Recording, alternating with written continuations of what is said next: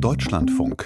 Sport am Sonntag. Der Unmut über den Investoreneinstieg ist laut, aber die Proteste sind längst nicht das einzige Problem für die D F L. D F B-Präsident Bernd Neuendorf warnt mit ungewöhnlich scharfen Worten, die Reputation des Fußballs in Deutschland sei in Gefahr. Die fünfzig plus eins Regel sei die Garantie dafür, dass die Bundesliga nicht zu einem Spielball der Investoren werde. Und genau diese fünfzig plus eins Regel könnte jetzt ein noch viel größeres Problem für die Liga werden als die Fanproteste, berichtet Thorsten Poppe. Es ist brisante Post vom Bundeskartellamt, die jüngst bei der Deutschen Fußballliga eingegangen ist. Dort schreibt das Amt, sich mit den jüngsten Entwicklungen hinsichtlich der Anwendung der fünfzig plus eins Regel durch die D F L vertraut zu machen und dann über das weitere Vorgehen zu beraten. Das Schreiben ist unserer Redaktion bekannt. Zuerst hatte die Sportschau darüber berichtet. Damit gerät der seit langem ausgehandelte, aber letztendlich noch nicht finalisierte Kompromiss um die Regel wieder ins Wanken. Grund dafür ist die geheime Abstimmung um den Investoreneinstieg und ein etwaiger Verstoß gegen die fünfzig plus eins Regel. Wenn die Regeln, die man sich selber gibt, nicht eingehalten werden, dann sind sie das Papier nicht wert, auf dem sie geschrieben stehen. So Sport- und Kartellrechtsexperte Paul Lambertz im Gespräch mit dem Deutschlandfunk. Denn da nicht eindeutig klar ist, ob Hannover sechsundneunzig mit Ja oder Nein abgestimmt hat, könnte ein Verstoß gegen die Regel vorliegen. Denn der eingetragene Verein ist gegenüber Martin Kind, dem Geschäftsführer der ausgegliederten Kapitalgesellschaft mit den Profis, weisungsbefugt und hat öffentlich angeordnet, mit Nein zu stimmen. Ob das so erfolgt ist, darum dreht sich seit der geheimen Abstimmung der Konflikt im deutschen Fußball.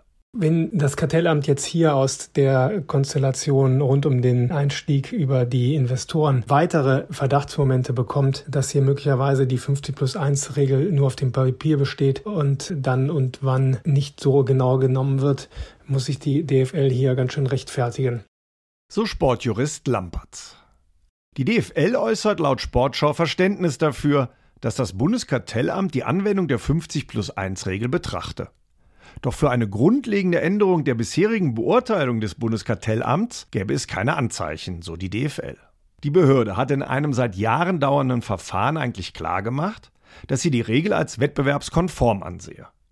Vor dem Hintergrund der geheimen Abstimmung gibt die Behörde jetzt an, dass Verbandsregeln transparent, objektiv, präzise und nicht diskriminierend gestaltet sein müssten. Deshalb müsse sich das auch in ihrer praktischen Anwendung zeigen, ob die D F L die Ziele der Regel konsequent und konsistent verfolge. Ein Kritikpunkt, der seitens der aktiven Fanszenen schon länger formuliert wird.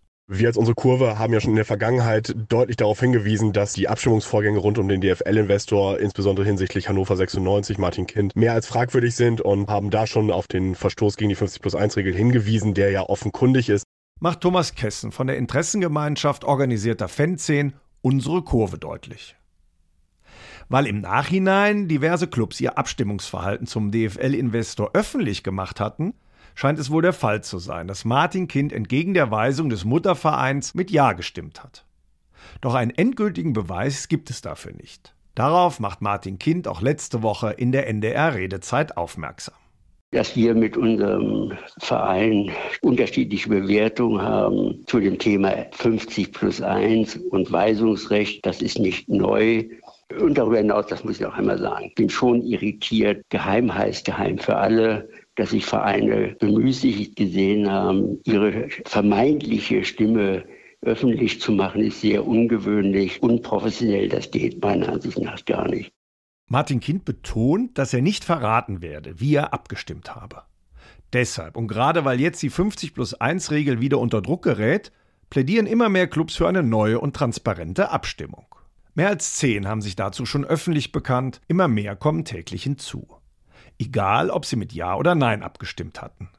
Das sei mittlerweile auch bei der D F L angekommen, so Geschäftsführer Steffen Merkel im Sky-Interview.